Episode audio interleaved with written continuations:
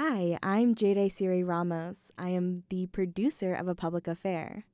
Did you know you can find our show anywhere you get podcasts? Just search A Public Affair wherever you like to listen, and you'll never miss an episode. Six foot six above sea level. I grab the mic because I like to take you to another mental level. Low power frequency radio modulation. The big sound from underground. We bring the truth to places. Hello, and welcome to A Public Affair. I'm your host for the hour, Jade Iseri Ramos, filling in for Carousel Bayrd. In the early 1900s, child savers, who were mostly white and wealthy, set out to, quote, protect the children of immigrants who were living in crowded homes and were facing disease, poverty, and violence. Their efforts were the seeds from which the family court as we knew it grew. In her recently published book, today's guest lays out the history of that court and concludes that reform is not enough. Jane Spinak is a former is a former juvenile rights attorney and the author of The End of Family Court: How Abolishing the Court Brings Justice to Families to Children and Families. Jane is the Edward Ross Aronow Clinical Professor of Law Emerita at Columbia Law School, and there she directed the clinical programs in family regulation for 40 years. Jane, thank you so much for joining, uh, joining us today. Thank you, Jade. I'm glad to be here. Now, I have your whole I have a bio here for you, but I just want as we get started to have you set us up in like what was your career within um, family courts and what is how how are you situated in this story? Well, I began as a lawyer for children in 1980 in the family court in New York City. And after a few years, I came to Columbia to start a clinical program where my students represented children in child welfare proceedings. Um, and later, they represented uh, older youth and parents in similar kinds of proceedings. I took a leave from Columbia in the mid 1990s and ran the Juvenile Rights Division of the Legal Aid Society here in New York. And at the time, we represented almost 40,000 children in foster care um, in New York City. Uh, that's one thing that's good is it's a lot of children. Um, it was really the peak time and fortunately, many fewer children, many, many fewer children, under 10,000 children are now in foster care. Mm. In New York City, so that is that is an achievement. So it went um, from forty thousand. So it went to forty thousand at sort of the peak of your career to ten thousand. Yes, now? it went to forty thousand because there was um, the child welfare system. What I would like instead to refer to as the family regulation or the family policing system, um, really was at its height then because it was a combination of the AIDS crisis and the war on drugs, which often meant a war on poor women. Um, so many of their children were in care.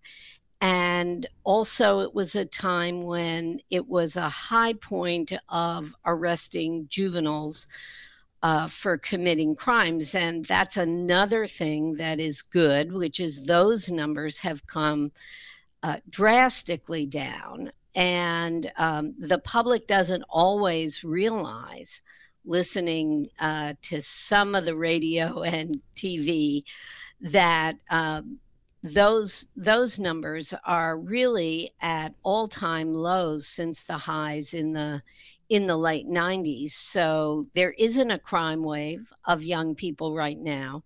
So that is some good news. All right i interrupted you. So you were at a time where there were 40,000 um, kids in new york that that you were representing a, a amount of those Right. So th- that's what the Lawyers for Children were doing at the time.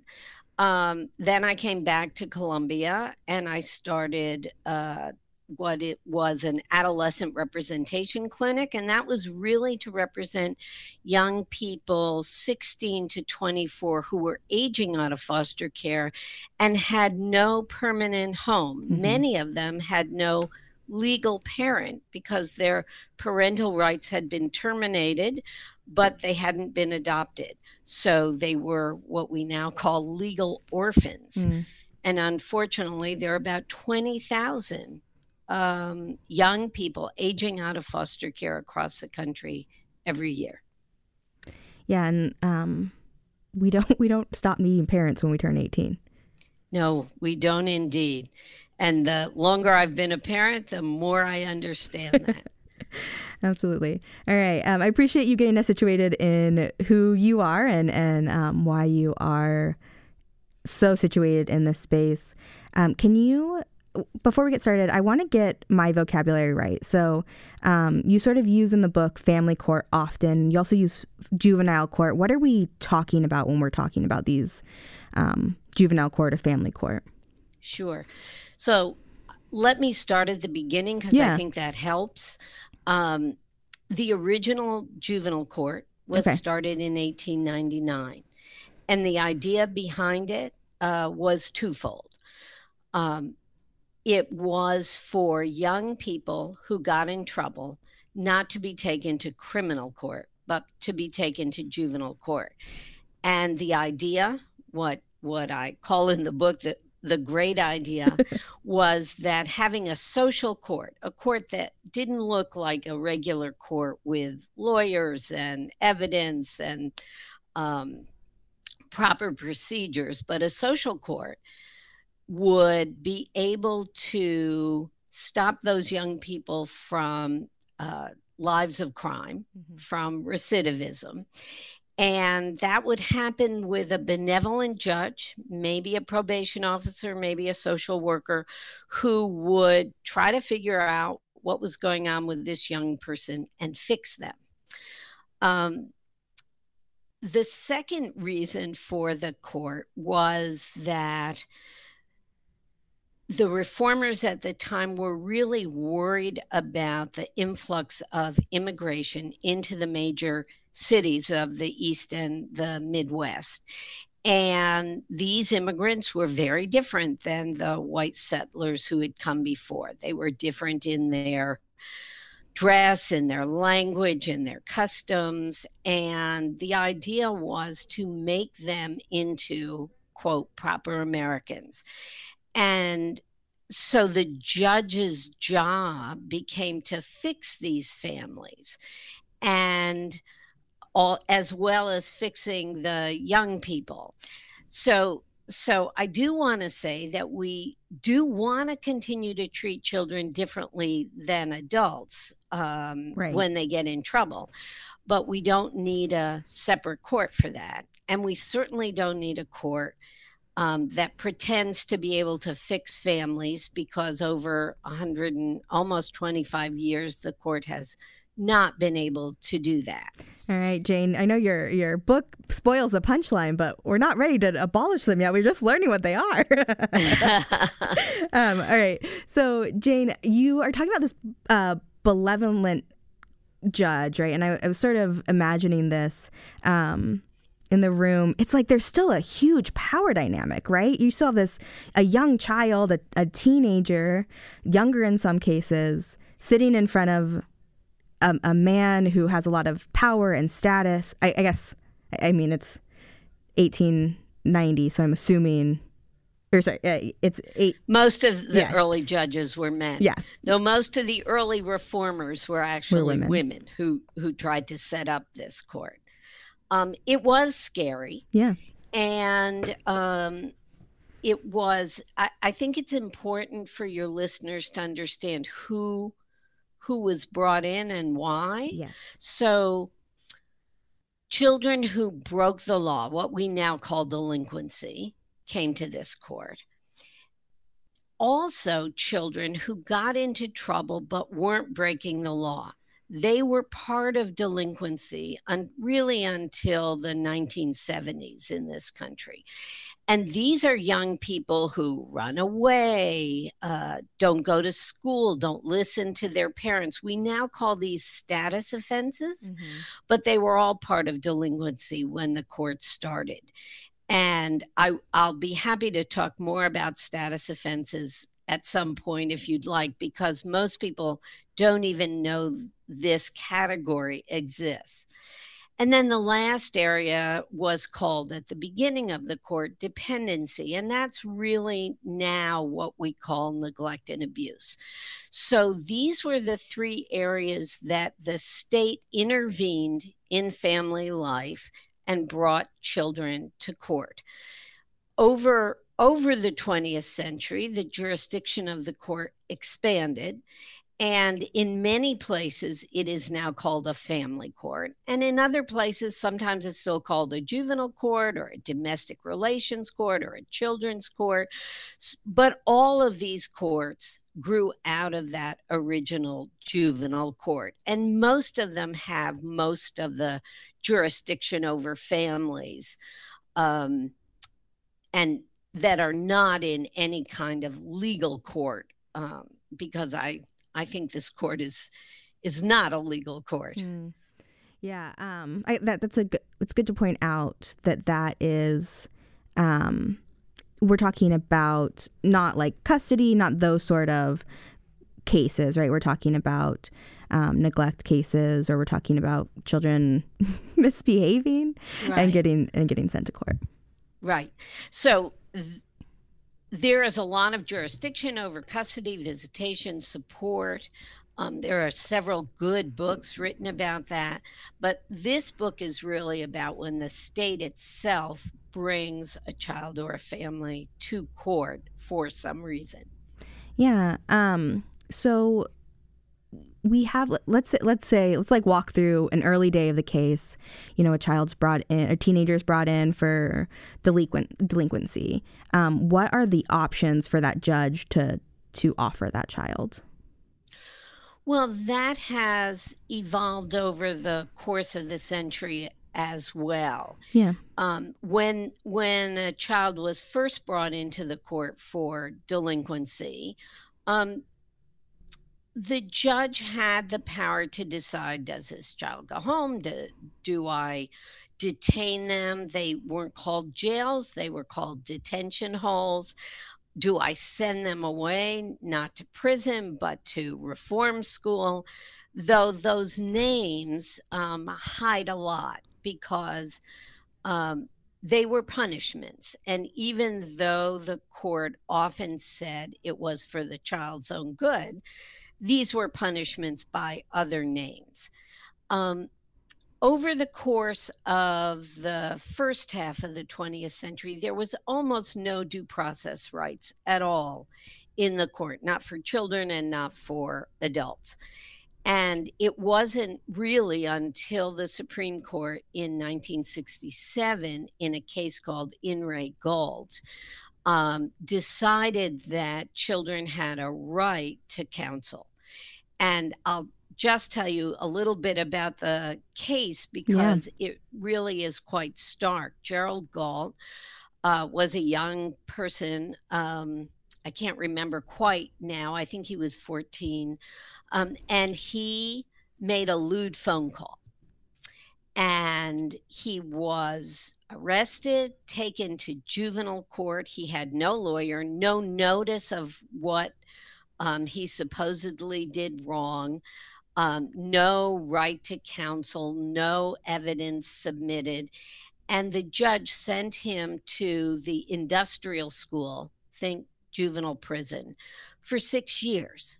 Hmm. Now, if Gerald had been an adult, he would have both had some due process rights, but also the most serious um, consequence would have either been a fine or 30 days in jail.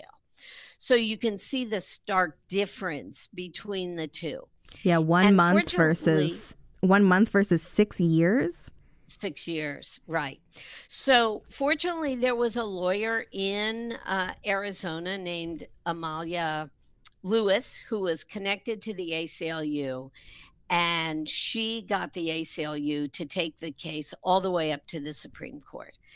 And Justice Fortas, who was um, really the justice who I think, let's say before Justice Kennedy, and I can talk about that later, but was was the justice who cared most about children's issues. And Justice Fortas essentially said, This is outrageous to be able to do this without counsel. And in Gault, he he didn't say that a child should have all the same rights as an adult in in the juvenile court, but he did say that there had to be the right to counsel and the right to present evidence and the right to know what you're being charged with. Um, that he said was fundamental fairness. So, so this was a huge change in the court, and one of the family court judges at the time said it was like dropping a nuclear bomb on the court because it really was going to or was supposed to limit the power that the judge had. Yeah. But this happened nearly 70 years after the creation of the court. Right.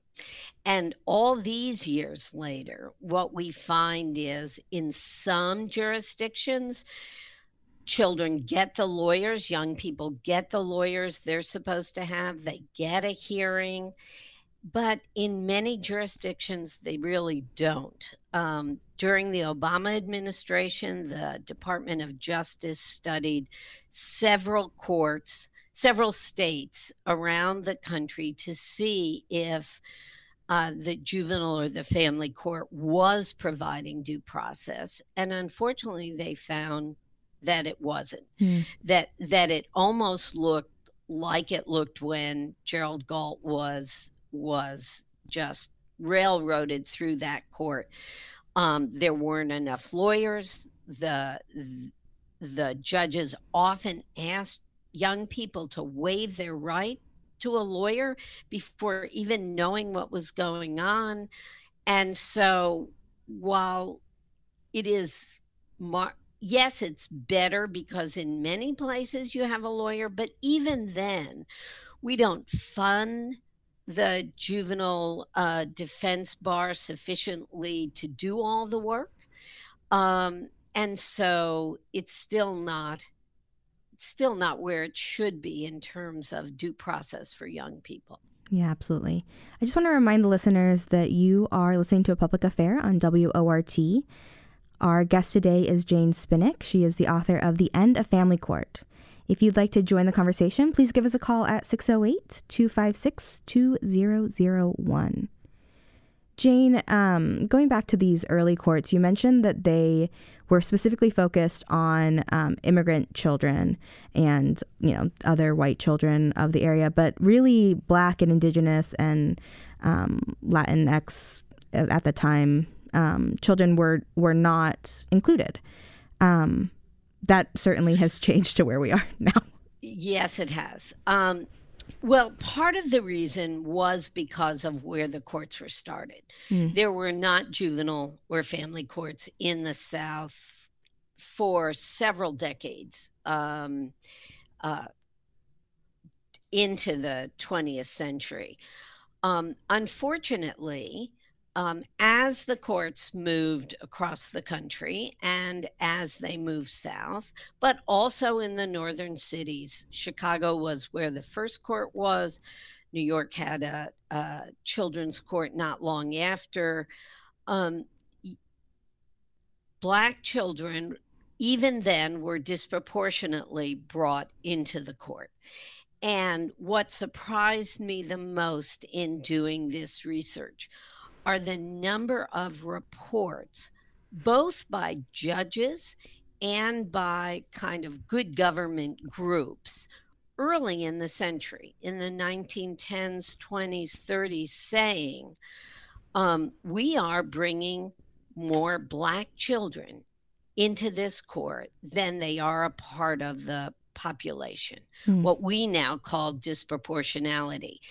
And the reasons they gave then are the same reasons we have now for children of color disproportionately being brought to the court racism, segregation, the lack of the same level of services in segregated communities, the lack of basic income for so many people.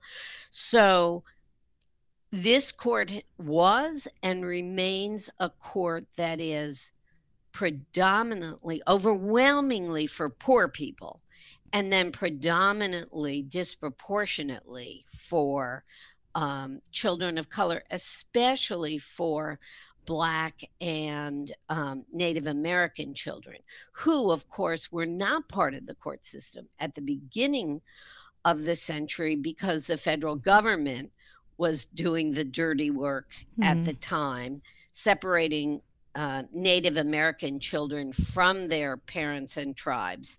And there's been a lot of um, publicity now about those children being put in these boarding schools to turn them into quote proper Americans.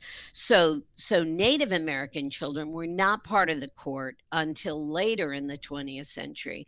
And then once they were, of course, they again were disproportionately part of um, the court. And in in many jurisdictions, um, Hispanic, Latinx children are disproportionately in the court as well. Yeah, you. There's like this funny change that seems to happen, and, and maybe you can shine a light on it better for me.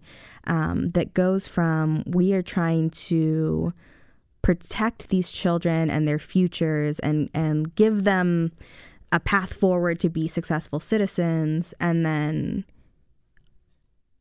but but then there's like a switch to let's protect public safety let's prevent these kids from having the opportunity to create to do bigger crimes not necessarily for it, it doesn't seem necessarily for their benefit but for the benefit of like society. Well, what's ironic is that even though there was different language used at the beginning of the court, children were being punished during that period of time. It's not like they were um, getting the kind of benevolent fixes that the court was supposed to be giving. So, in hmm. some ways, as the court went on, it just it was a little more honest what what was really happening. Um, I think it's also important in the area of what's called neglect and abuse that that during the second half of the 20th century that jurisdiction grew tremendously. Um, and and that was really for several reasons. Um, perhaps the one that's that's most important is that in the 1960s there was a pediatrician named Henry Kempe who um, noticed that a very small number of children were being severely abused by their parents. And he called that battered children syndrome or battered child syndrome. And after he published that report, there was a lot of publicity about it. But I think it's important to understand that Dr. Kempe said pediatricians should be looking out for a very small number of these cases. Mm. He didn't think that this was going to be turned into what we now have today this vast system of mandated reporting. He was very focused on this kind of extreme abuse. And yet, um, you know, in soon after he his report came out and the both states and the federal government changed laws. In 1967, there were about 10,000 reports around the country. And in 2019, there were about 4.4 million reports on about 8 million children. I think it's important for your listeners to understand that 75 to 80% of these cases are not about physical abuse, sexual abuse, serious neglect like starvation. They are about poverty mm-hmm. and its related problems, whether that's the lack of access to um, substance use treatment, the lack of mental health treatment, the same things I talked about earlier, you know, living in segregated communities that are surveilled by law enforcement in in maximum kinds of ways. And so, in fact, you most of those families that are disrupted but not ultimately taken to family court um, you know it's a very destructive system because what it does is it makes families makes parents afraid of reaching mm-hmm. out for help because almost everybody they would ask for help from the school teacher to the guidance counselor to the pediatrician all are what are called mandated reporters who believe if somebody needs help, their job is to pick up the phone and call Child Protective Services, unfortunately. Yeah, I feel like not even not even it's their job, but they're legally required to. Well, they are legally required, but they don't understand very well that legal requirement. If they see something other than, again, very, very serious kinds of maltreatment. But if they see a child who is dirty, is hungry, seems to, that something's kind of wrong, the, their first job is not to just pick up the phone and call it in. Mm-hmm. They don't realize that most families reported never get services. Whether they're taken to court or not, they never get services. But also they don't um, they don't realize that they can take steps before you call it in. They can reach out and find out what's going on. What does this family need? Is there a food pantry? Is there is can we get this housing problem fixed can can the landlord fix the mold in the bathroom that's harming this child who now has asthma. I mean, there are many things to do um, before you pick up the phone, and and one of it. I'll tell you this story too. Yeah. In 1990, there was a a government, a federal government advisory board on neglect and abuse.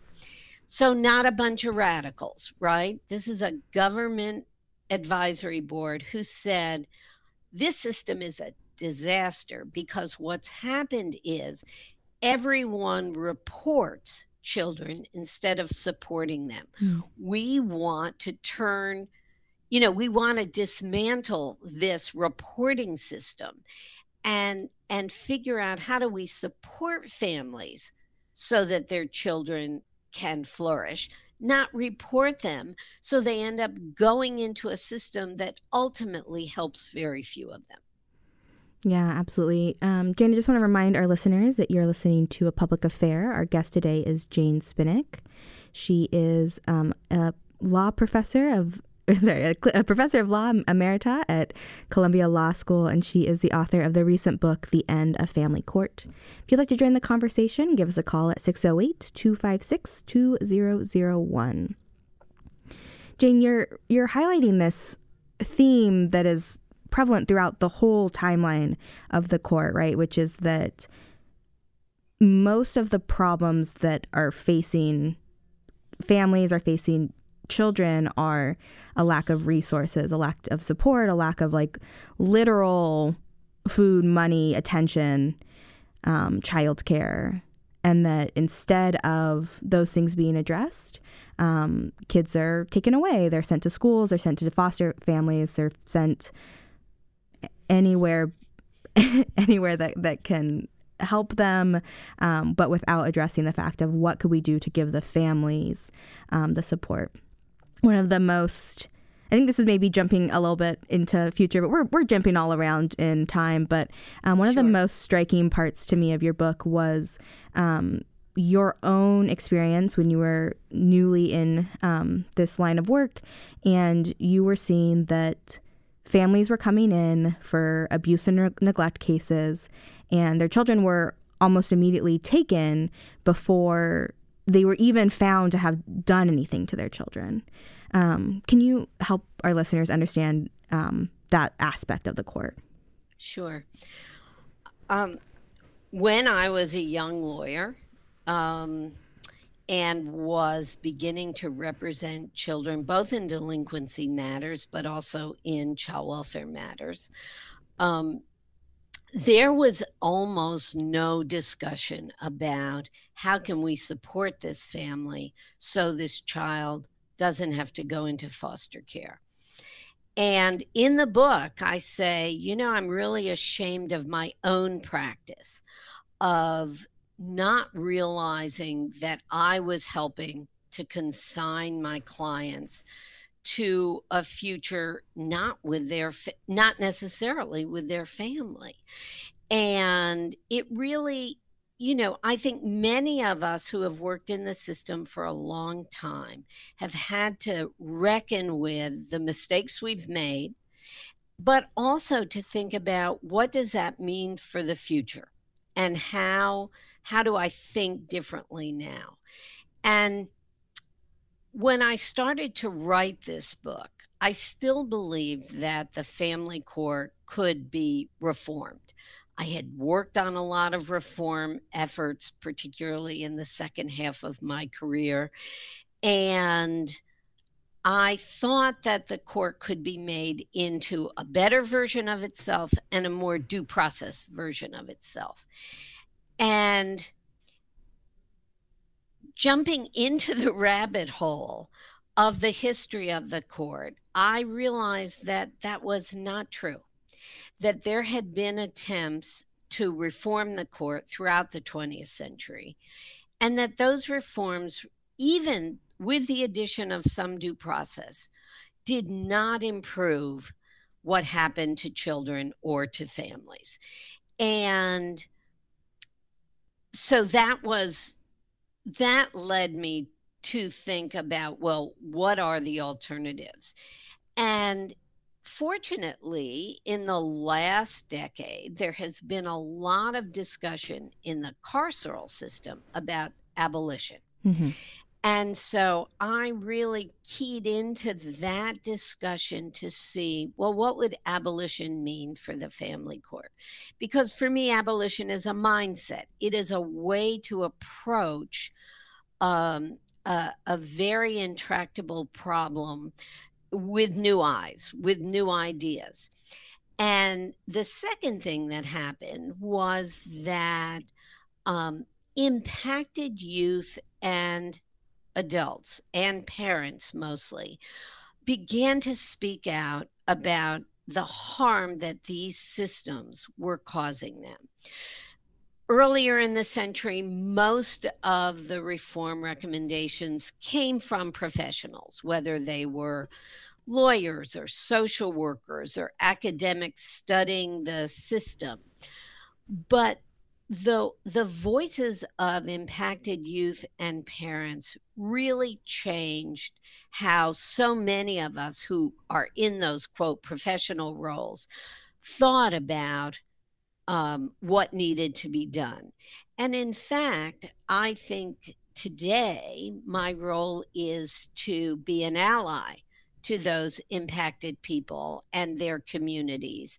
Not to be the leader but to be someone who helps to to change what has happened to them in their lives um, and to be led by their ideas which i think um, is a real change it's a real change for many professionals who are um, really listening hard to impacted families um, but it also opens up the possibility of thinking differently about what belongs in a court system and what doesn't belong in a court system.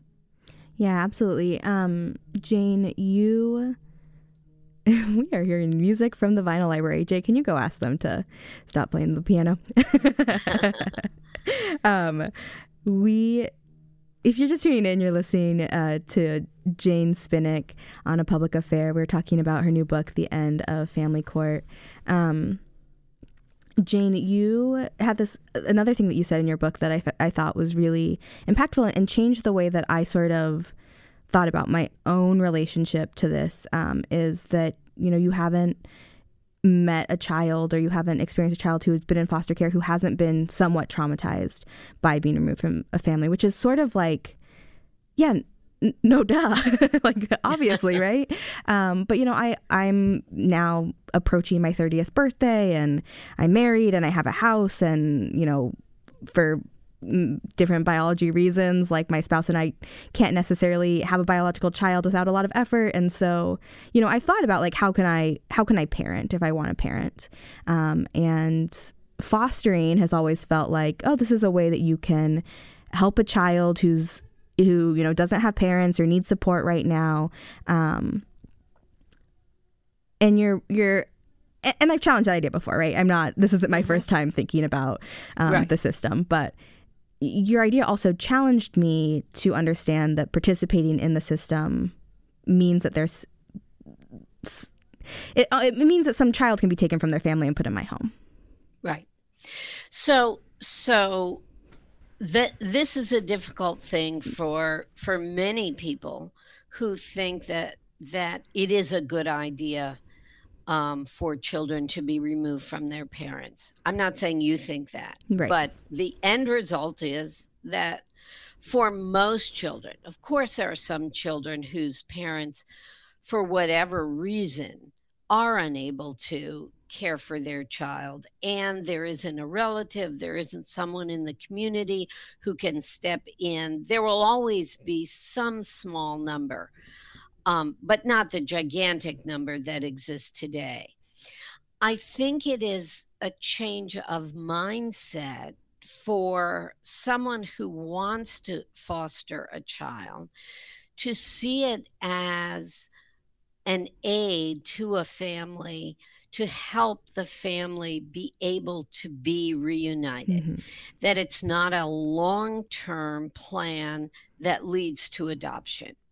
That adoption again is a separate issue there are there are many different kinds of adoptions and of course the more adoptees talk about their experiences the more we understand that closed adoptions adoptions where where a young person doesn't understand where they came from, mm-hmm. has no connection to that community or to those relatives, is harmful.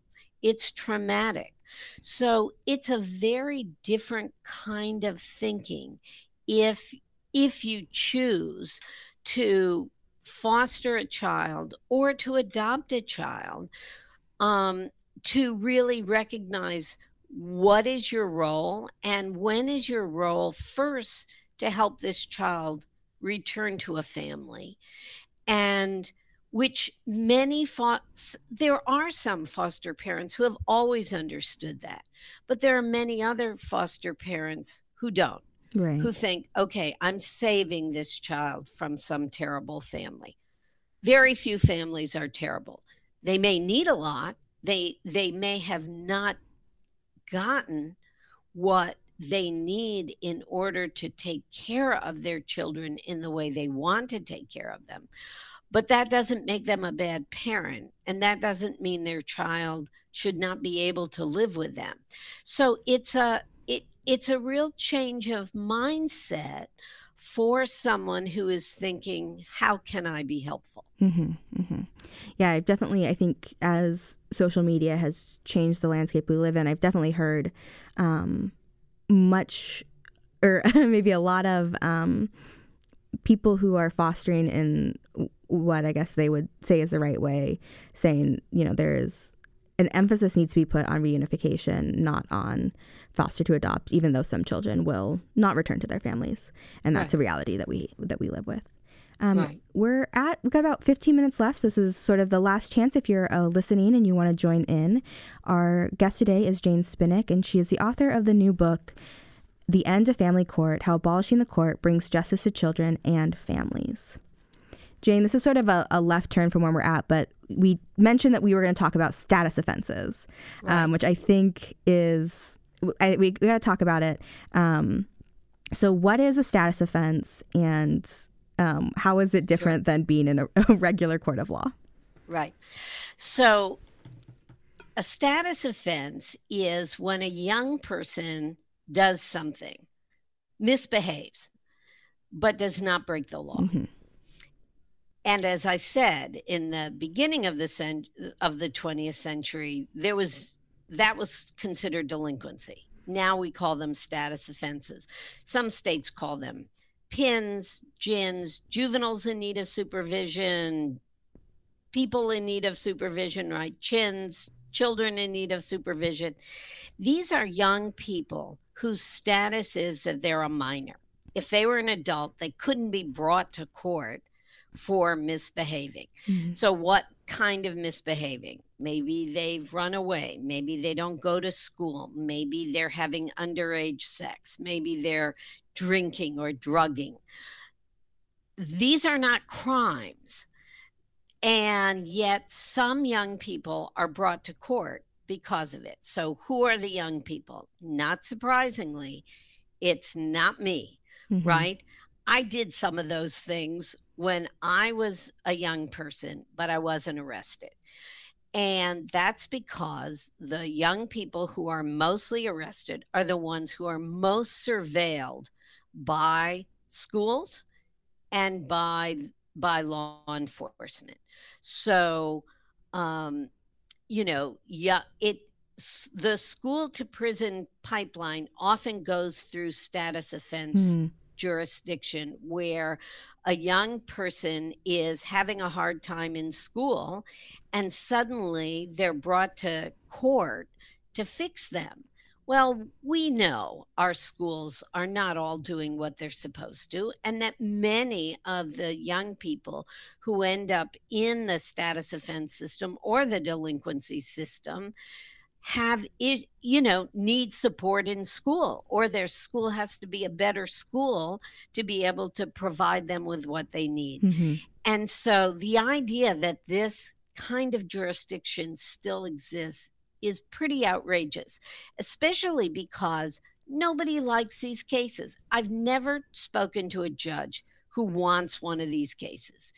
And in fact in the last since since the beginning of the 21st century the numbers of young people brought to court for status offenses has really dropped mm-hmm. like from 200,000 to just under 100,000 across the country so and most of the reason is that lots of jurisdictions have created diversion programs so they don't come to court at all okay we if we've gotten it down that low, why can't we just stop it? Right? Because going through court doesn't help. What helps is having readily available services in the community that these young people can use. Um, and so, one of my first recommendations in abolition is to say no more status offenses. We should not bring anybody to court for when they haven't broken the law. Any young person. Yeah, I think w- what you're saying makes so much sense. And you ask this question, you hypothetically ask this question, why, you know, we, we cut it in half. Why can't we just go the rest of the way? And I think it has to do with the way that we like think about people who are the quote problem, right? Like, let's just get them out of our out of our lives. Like, let's send them away.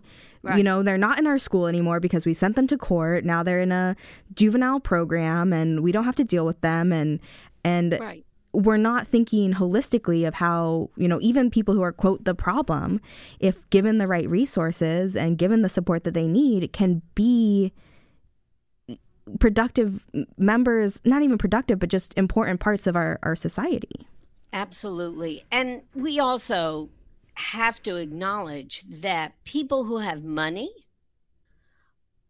buy mm-hmm. these services right, for right. for their child, right? right? They're able to get a young person the treatment that they may need. They're able to afford recreational activities. They're able to do um, a lot of things that keep their their child out of the eyesight of surveillance. Also, status offenses happen to be a kind of jurisdiction where parents can come to the court and say, I can't handle my child. Well, people with means do not go to mm-hmm. court and say, I can't handle my child. The people who find themselves there are desperate. Yeah, last resort. Because they can't find the help in the community. Well, let's take the money we use to put them through this system or to remove them from their families and put it into the community so that a parent isn't left with this terrible dilemma of taking their child to court because they don't know what else to do. Yeah. Yeah. Jade, I have. I, we could talk for another. If I could tack another hour onto the show, I would. Um, to just talk about the the financial aspect of how this this court is. It's it's it makes money, right? People are making money. Um, but I want to give us space to talk about um, our your the what you posited in the book of the way to abolish court, family court. Right. So um, you mentioned get away with status offenses. What else right. would need to be done? Well, think of them as non reformist reforms. That is reforms that help to dismantle the system, not to strengthen it. Because all the attempts we've made to strengthen the system have not really worked. Um, so it's thinking differently about how do we assist families. About $15 billion was spent in in 2019 on out of home care mm. for children, many of whom never needed to be taken away from their families. If you take that money and put it into the community, those families are going to be able to take care of their children. You know, we're experiencing right now that the checks from the federal government have stopped. And what happened immediately? The number of children living in poverty shot right back up mm-hmm. to to pre-pandemic levels.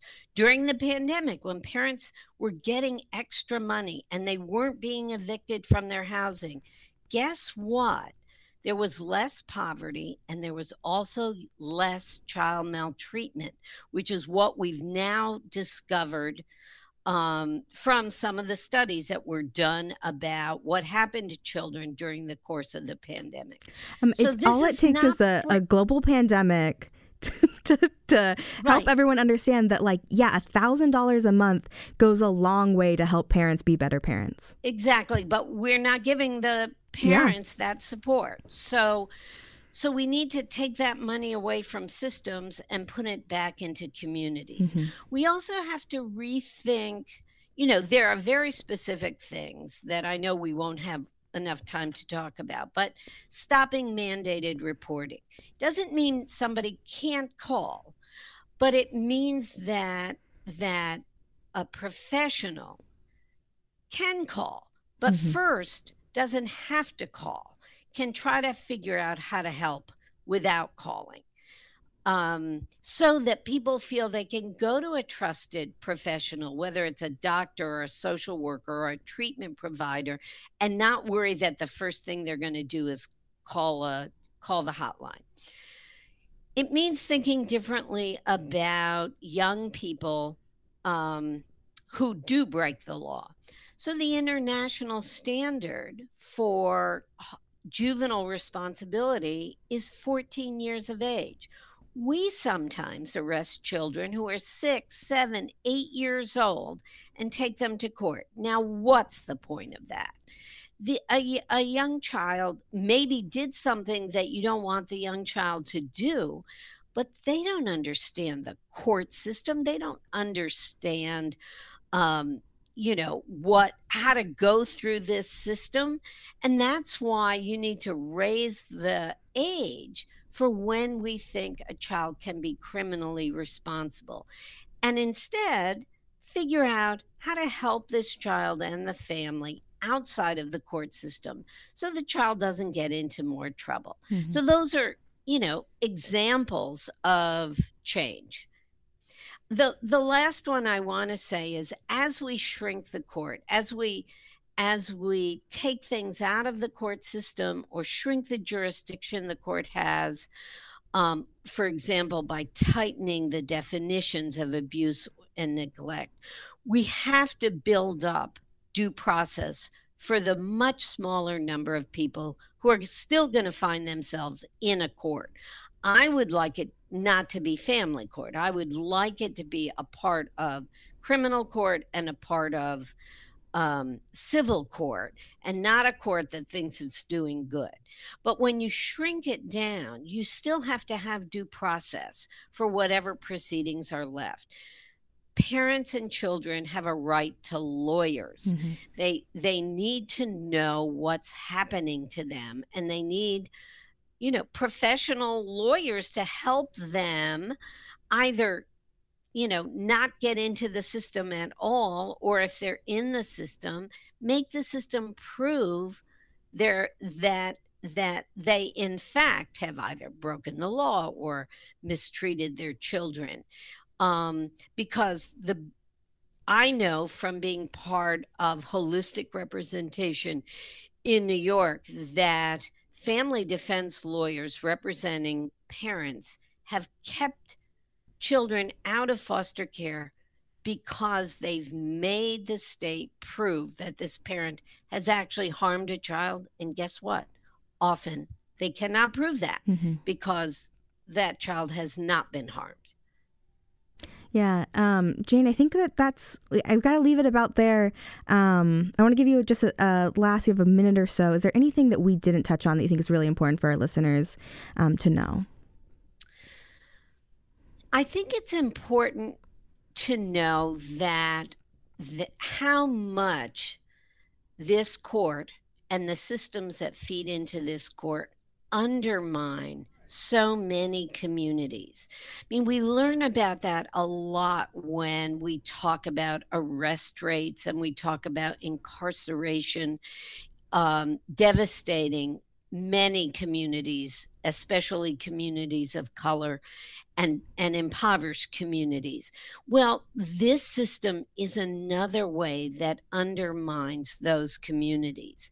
And so getting out of this business means that those communities can develop ways to not just to heal but to become important parts of our democracy and not be so denuded that they don't have the opportunity to to be fully a part of our political and economic system so it's not just you know the particular family or the particular child who might be affected it's entire communities that are undermined through this system Absolutely. That is Jane Spinak. She is the author of The End of Family Court How Abolishing the Court Brings Justice to Children and Families. Uh, Jane, thank you so much for spending the hour with me. Thank you, Jade. I really enjoyed it. A big shout out to Jay, who engineered the show, Mary Jo, who was our receptionist today, and Shelly Pittman, who is the news director at WORT. You're listening to A Public Affair on WORT 89.9 FM Madison. Up next is Letters and Politics. Une fois que t'as senti le nom, tu t'allonges